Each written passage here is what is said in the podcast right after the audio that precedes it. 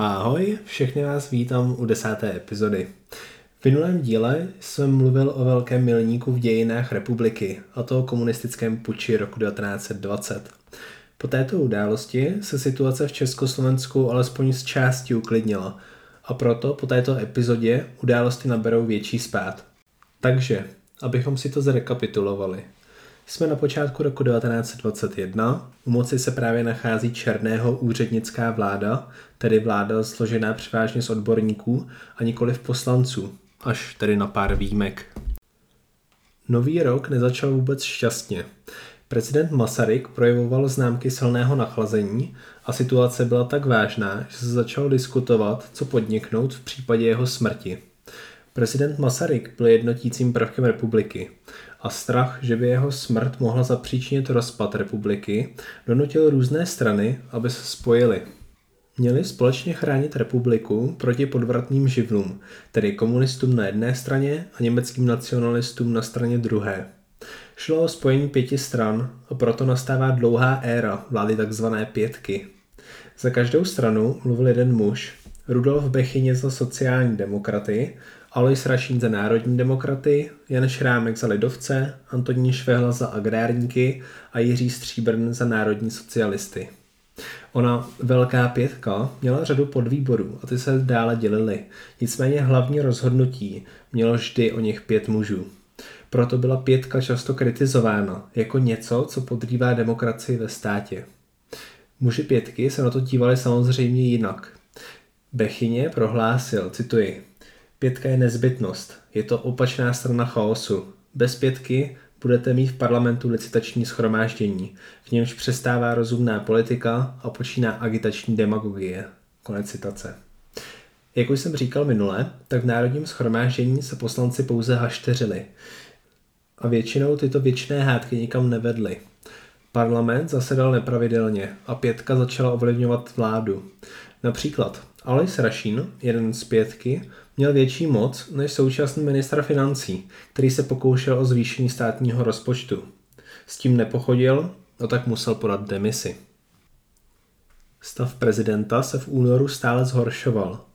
Nejrůznější doktoři se snažili hlavě státu pomoci, ale teplota prezidentovi vystoupala na 39,6 stupňů Celsia a do toho se mu objevil ještě hnísavý zánět průdušek.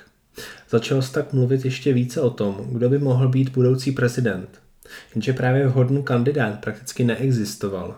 Někteří navrhovali Kramáře nebo Beneše, ale ani jeden nebyl pro většinu přijatelný. Prezident Masaryk byl ovšem muž nejen železné vůle, ale i jak se zdá železného těla a proto zákeřnou nemoc překonal. Začal se opět pozvolna věnovat úřadování. Nicméně s následky nemoci se potýkal ještě několik dalších měsíců. Jakmile se prezidentovo zdraví zlepšilo, tak se kolem něj a Beneše utvořila skupina známá pod pojmem Hrad. Skupina působila jako jakási protiváha oné pětky, aby nemohlo dojít k uzurpování moci ve státě. Ovšem, je otázka, jak moc se jednalo o pouhou protiváhu a do jaké míry tyto dvě skupiny soupeřily o moc. To první, v čem se střetávali, byly jejich zásluhy za dobu Velké války. Tedy Masaryk a Beneš byli v zahraničním odboji. V zahraničí viděli, jak to v jiných státech funguje a podle toho chtěli vést vlastní stát. Proti nim stáli muži z domácího odboje. Ti, kteří se nechtěli nechat manipulovat Masarykem, měli vlastní vizi, jak chtějí Československo vést. V dnešní době už prezident nemůže vládě mnoho věcí zkomplikovat, může prakticky jen zdržovat, ale za první republiky měl prezident mnohem větší pravomoci. Nemluvě o tom, že si je sám Masaryk rozšířil.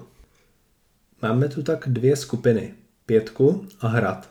Přičemž obě skupení tvrdí, že existují pouze, aby chránili demokracii v republice. Nicméně s mocí, jakou postupně akumulovali, to běžnému smrtelníkovi mohlo přijít na nejvýš úsměvné. Na vlivu nabývala i kancelář prezidenta republiky a kancléřem se stal Přemysl Šámal, který zde bude úřadovat 20 let. Hrad potřeboval informace o náladě v politických stranách a proto byla postupem času zřízena hradní informační síť, která informovala hrad o důležitých zákulisních jednáních. Navíc měl hrad pod palcem několik novinových plátků, nemluvě o velkých finančních rezervách a o autoritě jak doma, tak v zahraničí. Pětka se chtěla černého úřednické vlády zbavit. Mezi hlavní problémy patřilo to, že zahlcuje státní zprávu byrokracií, že se státní deficit neustále zvyšuje a že jsou stále státní úředníci příliš arrogantní, než aby něco řešili. Proto začala připravovat plány na sestavení vlády nové a navíc začala podkopávat už tak rodkou stabilitu úřednické vlády.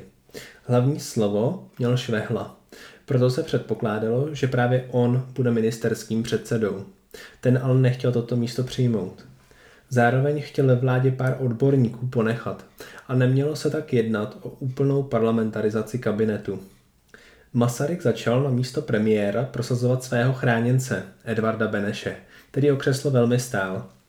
Rozjela se tak zákulisní jednání mezi Pětkou, Masarykem a Benešem, přičemž není dodnes jasné, co se probíralo. Beneš nicméně neustále zdůrazňoval, že je nastranický a že se o klasickou vládu jednat nebude. Masaryk a Beneš chtěli zároveň omezit moc pětky a udělat z ní pouhou spojku mezi kabinetem a stranami. Toto akorát přililo olej do ohně a soupeření mezi hradem a pětkou začalo. Švéhla chtěl obě strany usmířit a proto se Beneš dostával. Nakonec tak byla 26. září 1921 jmenována nová Benešova vláda, jelikož se skládala jak z úředníků, tak z klasických politiků, jednalo se o vládu poloúřednickou. No, máme tu už pátou vládu za necelé tři roky fungování republiky. Jan Čern zůstal na postu ministra vnitra. Jeho vláda je často opomíjena, i když neprávem. Nejen, že zabránila komunistům v pokusu o převrat, ale i následně vydávala různá ochranná opatření. Totiž komunisté začali propouštět z pracovišť dělníky, kteří s nimi nesouhlasili. Černého vláda chtěla zajistit, aby nedocházelo k diskriminaci, ať už z politického či náboženského přesvědčení. Proti byli samozřejmě komunisté, nicméně ti mohli pouze protestovat. Nicméně s tím, jak krize polevila, tak nastal čas pro vládu novou. Přechod mezi vládou Černého a Benešovou vládou popisuje historik Zdeněk Kárník takto, cituji. Překonáno bylo i nebezpečí, jemuž bylo třeba čelit se zbraní v ruce. Stát se za obtížných, ba nebezpečných vnitřních i zahraničních podmínek parlamentarizoval. Vyrovnal se i s případným sociálně revolučním ohrožením. I v politické a právní sféře, jež jsou pro každý tvořící se stát naprostou prioritou, jistě existovaly problémy, které teprve čekaly na řešení. Nicméně ty základní, v pravém slova smyslu slova životně důležité, měla už republika za sebou. Konec citace. No a zde dnešní epizoda končí. Vím, že je opravdu krátká, nicméně jsem si ji rozhodl dnes ukončit v tomto místě. Jednak protože nástup nové vlády tvoří hezký předěl mezi jednotlivými epizodami. A mně se zkrátka nepodařilo najít více informací, co bych vám chtěl sdělit, tedy alespoň ne v této epizodě. A jednak je tato epizoda tak krátká, protože mám zrovna zkoušky. Tudíž doufám, že vám to příliš nevadí, že je tato epizoda spíše taková epizodka Příště by už měla mít klasicky přes 20 minut. Když už je řeč o tom, co bude příště, tak v následující epizodě se koukneme na to, jak na tom byla západní Evropa a jak se v ní rodí různá extremistická hnutí. Já se s vámi loučím a ahoj.